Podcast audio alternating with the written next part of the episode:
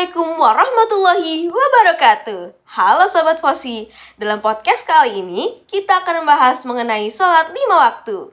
Sholat diartikan sebagai ibadah yang diawali dengan niat dan takbir Lalu diakhiri dengan salam sambil memanjatkan doa kepada Allah. Perintah sholat lima waktu turun sejak Rasulullah melakukan perjalanan Isra Miraj pada tanggal 27 Rojab Sejak terjadinya peristiwa tersebut, umat muslim diwajibkan untuk melakukan sholat lima waktu dalam sehari semalam dengan waktu yang telah ditentukan oleh Allah. Nah, salah satu perintah Allah tentang sholat tercantum dalam Quran Surat Al-Hud ayat 114 yang artinya, dan dirikanlah sholat itu pada kedua tepi siang, pagi dan petang, dan pada bagian permulaan daripada malam, sesungguhnya perbuatan-perbuatan yang baik itu menghapuskan dosa perbuatan yang buruk. Itulah peringatan bagi orang-orang yang ingat.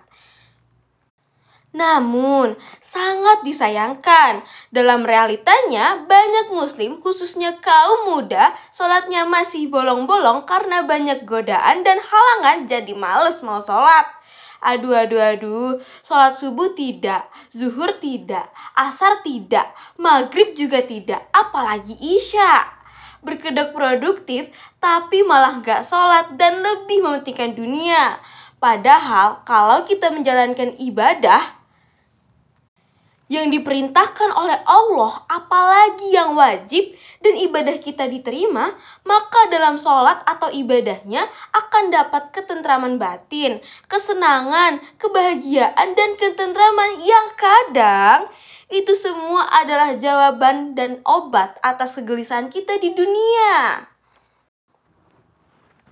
Kalau kata Habib Hussein, orang yang sholatnya masih bolong-bolong menandakan bahwa sholat yang didirikan orang tersebut belum pernah ada yang diterima oleh Allah. Karena orang yang sholatnya sudah diterima Allah pasti akan berjanji tidak akan meninggalkan dan makin mantap mendirikan sholat lima waktu. Nah, supaya kita tetap produktif, dan tidak meninggalkan ibadah, ada beberapa tips sederhana yang bisa dilakukan oleh sobat Fosi. Yang pertama, harus tahu kenapa kita wajib laksanakan sholat lima waktu. Alasannya, tidak lain dan tidak bukan adalah karena sholat lima waktu merupakan ibadah yang pertama kali dihisap pada saat yaumul hisap atau hari perhitungan. Kemudian, sholat juga merupakan tiang agama Islam dan kunci masuk surga serta menghapus dosa dan yang paling penting, dosa besar jika ditinggalkan. Yang kedua adalah pahami manfaat sholat. Nah, dari sisi psikologis, orang yang rajin sholat lima waktu antara lain memiliki hati yang tentram, selalu ingat kepada Allah, terhindar dari pikiran keji dan mungkar, sabar, dan selalu bersyukur. Sementara dari sisi kesehatan, orang yang rajin sholat lima waktu antara lain mempunyai wajah yang bercahaya, bersemangat, dan tubuh yang sehat. Yang ketiga, ingatlah bahwa dunia ini hanya sementara. Semua yang ada di dunia akan mati. Kita akan kembali ke kampung halaman asal kita, yaitu adalah akhirat. Yang akan kita bawa adalah amalan selama kita hidup di dunia, bukan materi dunia seperti mobil, rumah, apalagi perhiasan. Yang keempat, lakukan secara bertahap dan pelan-pelan yang lama-lama jadi kebiasaan. Mengapa dilakukan secara bertahap? Karena itu lebih baik daripada tidak menunaikan sholat lima waktu sama sekali dalam sehari. Selain itu, pembentukan kebiasaan butuh waktu yang lamanya bergantung masing-masing dari itu.